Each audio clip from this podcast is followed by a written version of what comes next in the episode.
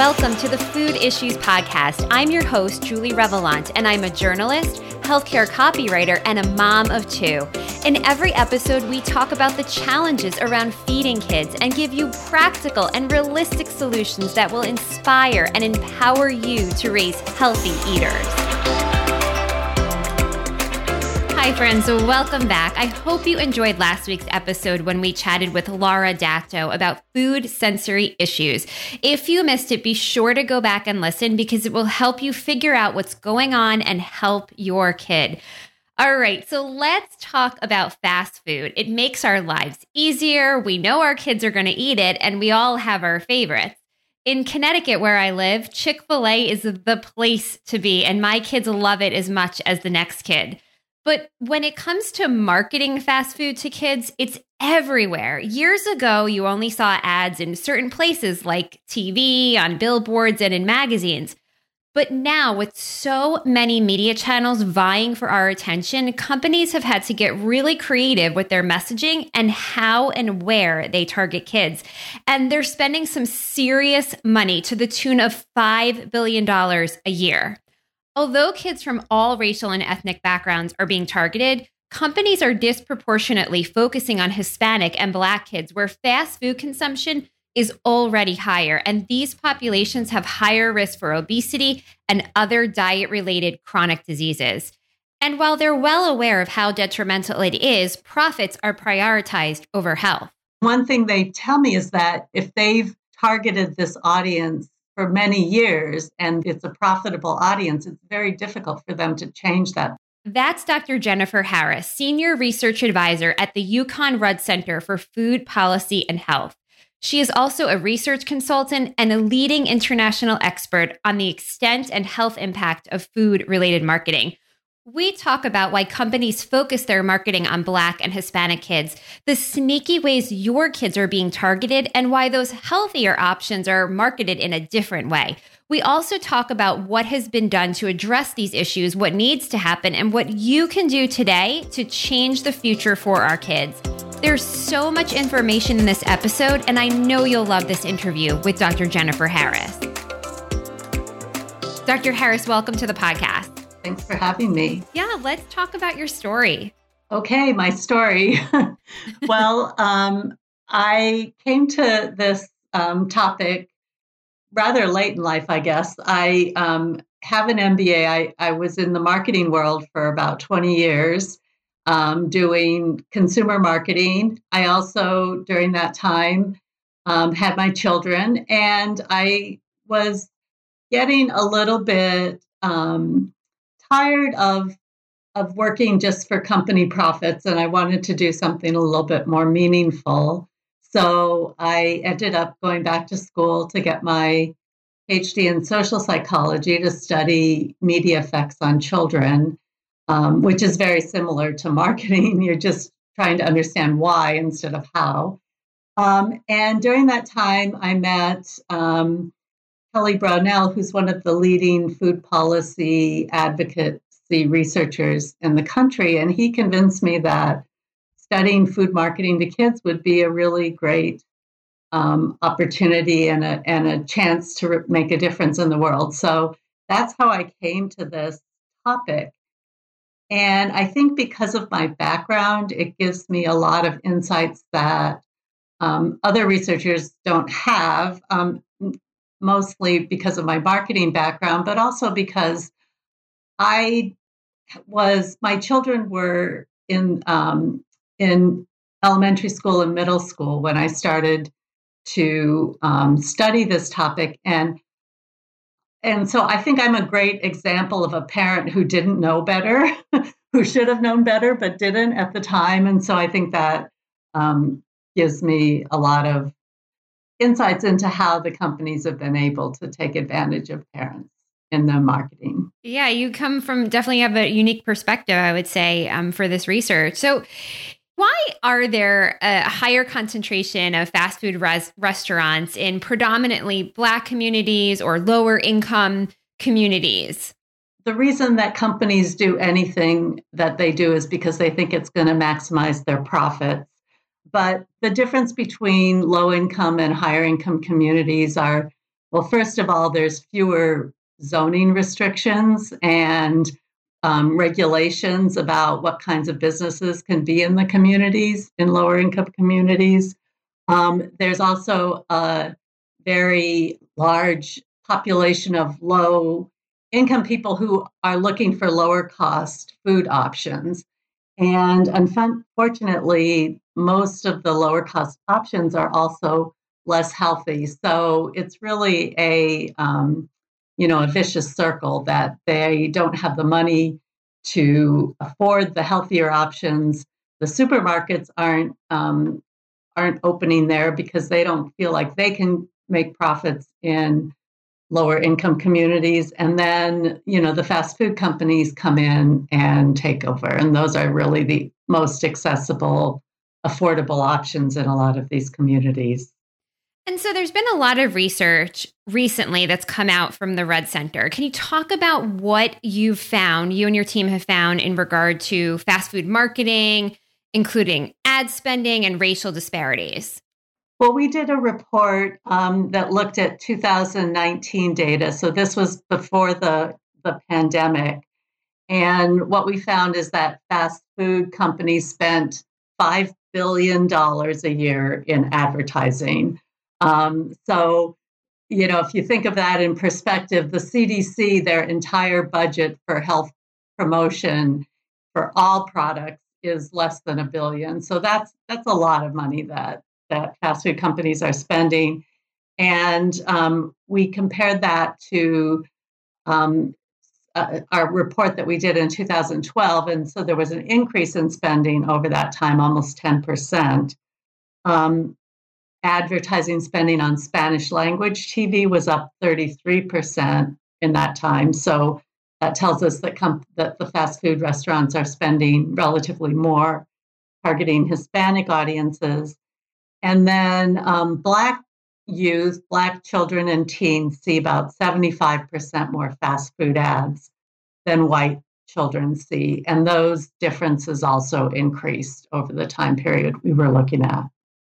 And so is the same reason that certain groups are being targeted this is is it the same reason that they're being targeted on the street, if you will, in, in terms of where the fast food restaurants are concentrated?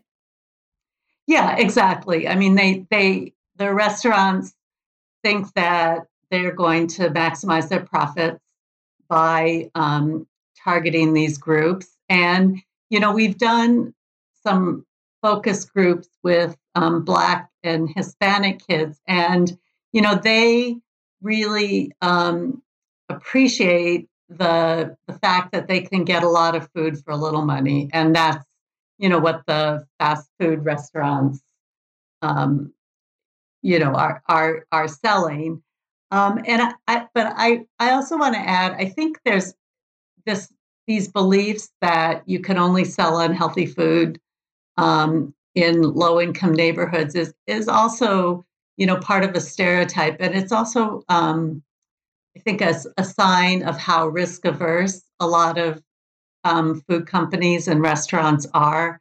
You know, I've, I've spoken with people you know marketers from the different companies over the years. And one thing they tell me is that you know if they've targeted this audience for many years and they're it's a profitable audience it's very difficult for them to change that business practice because if somehow their profits fall by doing that then shareholders are going to get angry and they could lose their jobs. So it's it really um, you know their past business and and what their con- competitors are doing drives a lot of companies' marketing practices. And so, when we talk about the racial disparities, why is it a problem?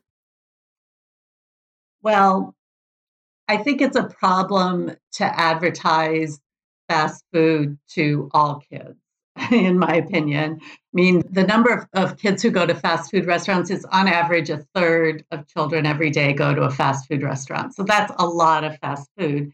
We know that on the days that they go to fast food restaurants, they consume more sugar, that more fat, more sugary drinks, and more calories. And um, kids who consume a lot of fast food um, have higher rates of obesity and um, are at higher risk of other diet related diseases. So the fact that they're targeting um, Black and Hispanic kids makes it even worse because those communities are at greater risk of, of obesity and diet related diseases. Right. Yeah. And I was reading through the report, and there was information about how these companies position their brands and how they market the meals. Can you talk a little bit about that? Because I think that to most consumers, we're, we're simply not aware of it. There's a lot of different strategies. I mean, the um, and and it depends on what audience they're they're aiming for. Um, one thing, you know, when companies market to parents and McDonald's is a is a leader in this, they talk about how taking your child to a fast food restaurant is a family bonding experience. You know, your kids are going to love you more if, if you take them, that sort of thing.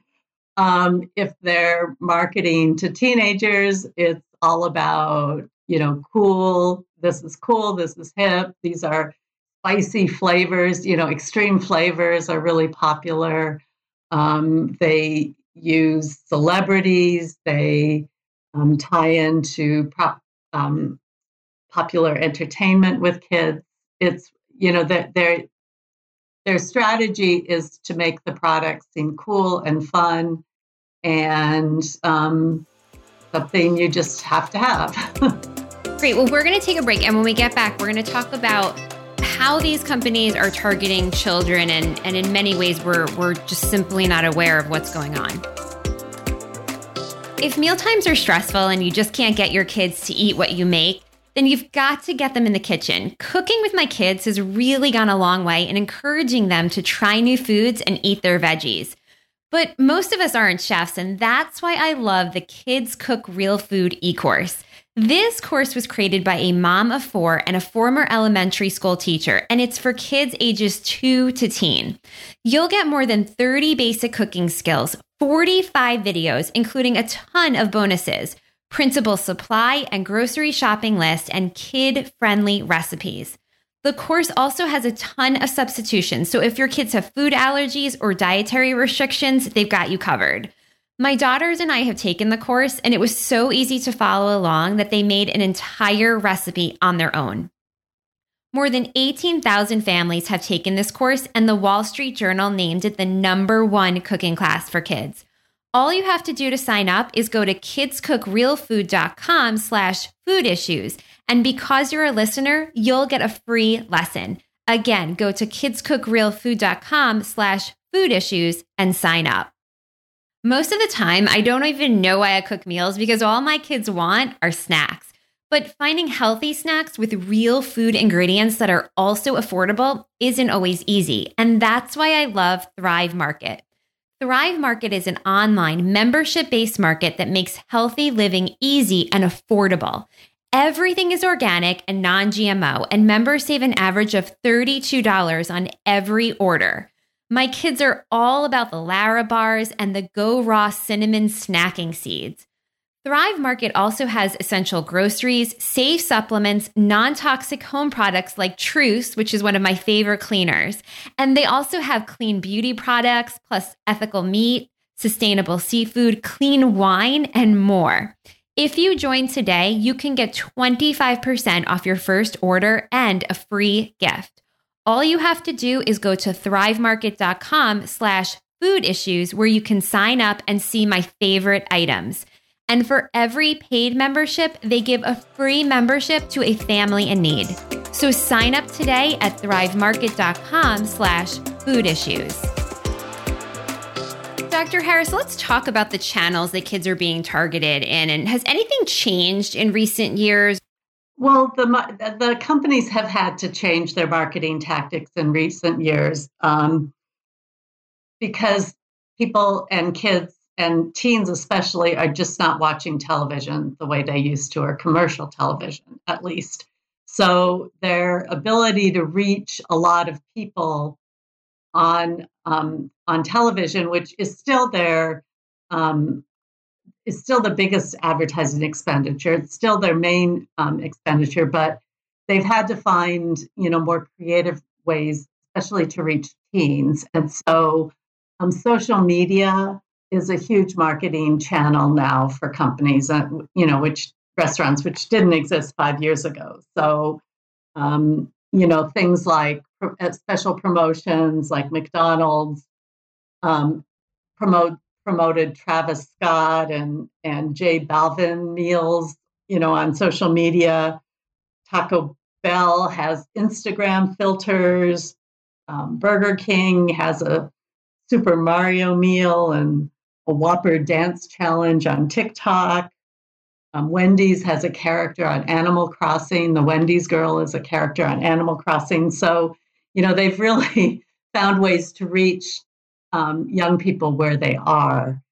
Um, and, you know, this kind of marketing is is even more problematic in my opinion because it it disguises the intent. So, you know, if if a child is playing a video game, they're not thinking and they're seeing these brand characters or um, they're not thinking of this as advertising. They're just enjoying the game, which is um, a very effective way to, you know, sort of uh, ingrain that love of that brand into a child's brain. Um, and in social media, also a lot of the messages are coming from your friends. So if your friends like a post on social media and send it to you, it doesn't seem like advertising. It seems more like a message from their peers. So those um, kinds of marketing are um, expanding. I mean, whenever there's a new type of social media, the fast food restaurants are some of the first ones to take advantage of that new marketing opportunity. And um,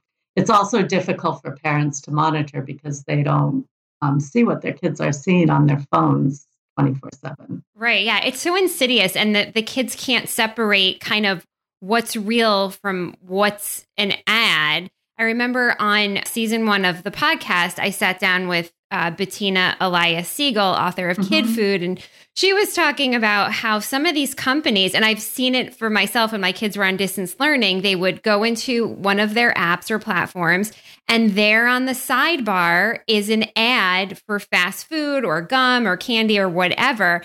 And my daughter, she did not know that that wasn't really part of the content that the teachers were presenting. Um, so it's it's really yeah. kind of scary, right? Yeah, yeah, it it is very um, misleading and um, deceptive, and the the FTC is actually um, starting to look into this issue. Yeah, and I think the other thing is product placement. I mean, many years ago, you know, I'm a child of the 80s and there was always product placement, right? You'd see Coke bottles in, in movies and stuff. But now it's also on the YouTube channels, these these influencers, mm-hmm. um, you know, and and they're they're so it's so natural the way that they that they tie in the product, but there it's clearly product placement. That is is becoming more and more of an issue, and researchers are starting to document that more and more. And um, you know, if you're if the influencers are taking money or any kind of compensation from the companies, they're supposed to disclose that, but most of them don't. So even you know, and and and for kids, I I don't know if they would even care if, mm-hmm. if you know they said they were taking money from the company. They just think, oh, they're you know this loved this beloved um, celebrity likes this product, so of course I'm going to try it. And so one of the areas that you've looked at are the, the, the fast food restaurants are offering healthier options, right? We've seen apple slices and various types of quote unquote healthier options, but has that approach really been effective with consumers?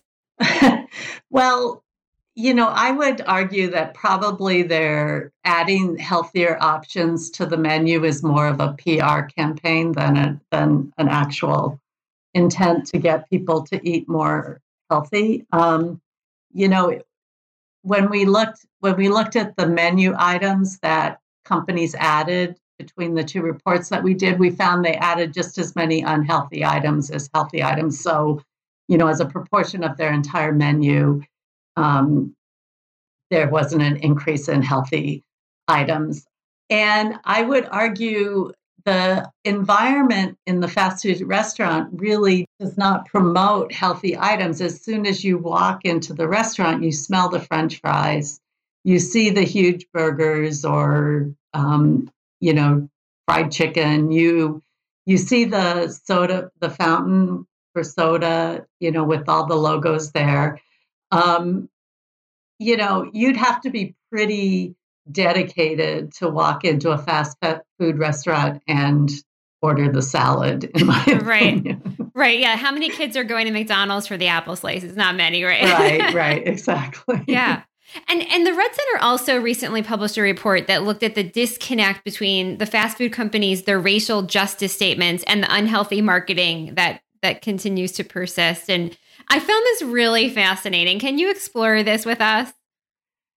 Sure. Well you know with the after the um, Floyd killings and and all of the um, unrest around racial justice issues, um, we looked at the top 27 fast food restaurants, and 25 of them issued statements about racial justice. So all of them said they were going to increase diversity, equity, and inclusion um, in their hiring as well as the way as their training of their employees how to treat customers um, a lot of them made financial donations to t- just social justice organizations like NAACP. A lot of them set up partnerships with Black communities and businesses um, or promised more Black actors, more representation in their ads. Um, but you know, from a public health perspective, one of the biggest racial inequities is the fact that they're um, targeting these communities with with their least healthy options, and that these are having adverse health outcomes. But not one of the restaurants that we looked at said anything about um, what they were going to do to address the health inequities um, in these communities, you know, the, the fact that they're pushing mostly unhealthy, low cost foods and beverages, which from the public health perspective is having um, a huge impact on the health of the people in these communities, but not none of the fast food companies mentioned that they were going to do anything about that. And so what has been done so far to to change the way that marketers work, if you will, um, to try to target children? Well, there have been um, a few um, self regulatory initiatives. So, for example, there's the Children's Food and Beverage Advertising Initiative, um, which um, companies that belong to that, and McDonald's and Burger King are the only fast food restaurants that belong to that. They say they're they're going to only advertise healthier options in children's media. Um, the National Restaurant Association has a program where they offer um, participating restaurants offer one healthy kids meal, um, you know, out of their kids meals, um, and then a lot of the large restaurants have what they call a healthy default um, program where when you order a kid's meal, they will give you the healthier drink, the the um, water, juice by default. Um, but parents can still request the soda if they want it with their kids' meals. We've done a lot of research to evaluate those programs, and um, there's pretty major issues with all of them. Um, first of all, the, the food industry advertising um, self regulation. As I said, it, it's only McDonald's and Burger King that participate. So we found lots of restaurants that still advertise unhealthy stuff on children's television. Um, the nutrition standards for what companies call healthy are not very strict, so those need to be better. Um, and the restrictions don't cover children 12 years and older, so they really have to also address all of the marketing that's being aimed at teens. Um, the healthier kids meal policies basically are not implemented very well. So we've we and other researchers have gone into these restaurants and ordered kids meals and st- gotten the the soda by default. so even though they say they're not doing that, the restaurants are still doing that. Um, wow. There actually have been some local government regulations also with um, similar policies and the, the same thing they just aren't implemented um, well and they also don't look at the rest of the meal so you know com- uh, the restaurant still is offering french fries and chicken nuggets and other unhealthy stuff it it really only um, applies to the drink wow okay so, what do you think needs to happen to address this issue? And do you think it ever will really get addressed? Um, will it ever? I, I don't know. Some days I'm an optimist, and some yeah. days I'm not. Um, I think that um, the fact that local um, communities are actually trying to implement regulations are um, is is a very promising sign. It shows that there is um, public concern about this. Now, um, I think the regulations have to be much more um, comprehensive, and so there's a lot of advocates working on that. And you know, we're we're hoping to get some of those passed in the next few years. Um, but I think really um, what's what's needed the most is to um, increase awareness of what the companies are doing among parents and also among young people. I mean, there there have been some youth-led counter marketing campaigns around soda um, marketing. So you know, it'd be great to see things like that around fast food.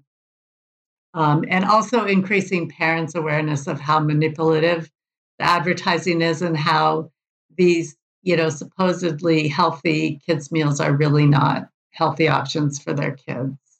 Yeah, and then the the other issue compounding it is that they're they're being targeted, kids are being targeted, but then the food itself is is so highly addictive. Yeah. Yeah. And um and you know that's the especially sweet preferences those develop at a very early age and you know so if if kids get used to drinking really sweet drinks which you know is what typically comes with a meal at a fast food restaurant, that it's going to be very hard to to um, to convince them to drink plain water or plain milk, which is you know what the health experts recommend. Right. Yeah. And as parents, we're continually fighting against all of yeah. the messages, not just fast food, everywhere you go. And and so what can we do as parents to to change this?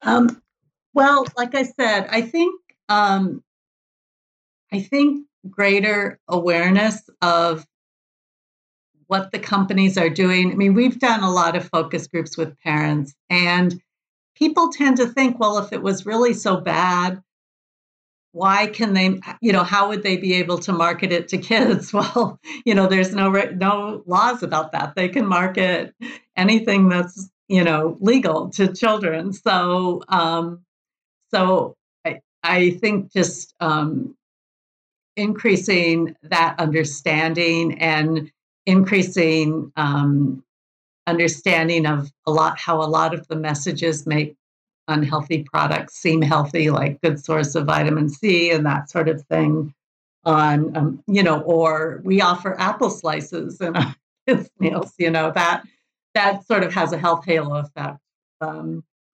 and i the other thing is you know really um, social norms have to change. I mean, there's been some really interesting research on fast food companies that shows that if parents think that other parents are taking their fast their children to fast food restaurants more often, then they will they take them to fast food restaurants more often and they think the, the food is healthier than than it really is. And um, you know, I don't know how you change social norms, but I think we are starting to see that around sugary drinks and soda especially you know in the old days you know when i when my kids were little no one had any qualms at all about serving soda at a birthday party or a sporting event um, kids sporting event but that's changing um, so you know hopefully that will change around fast food and some of these other unhealthy products that are marketed to kids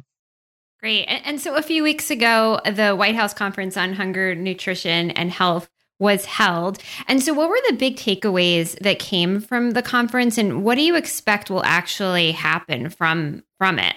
Well, they did say that food marketing to kids was an issue, so that was a positive, but they had no concrete recommendations for what to do about it. So, um, you know, the National Restaurant Association talked about how they have this this program where participating restaurants offer one healthy kids meal you know out of how many unhealthy ones.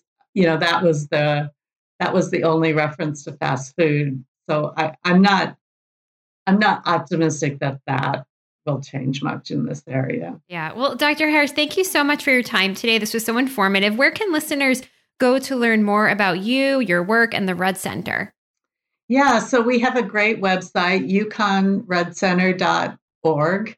And um, there's a section on food marketing and has tons of information um, and resources for, you know, parents as well as researchers and advocates and policymakers. Great. Well, thank you so much for your time today. Thank you.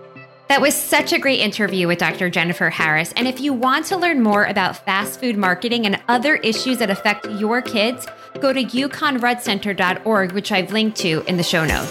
Thank you so much for tuning into the Food Issues Podcast. You can connect with me on julierevelant.com where you can leave me a voicemail or send me a message and let me know about a new topic or guest you'd like to hear from.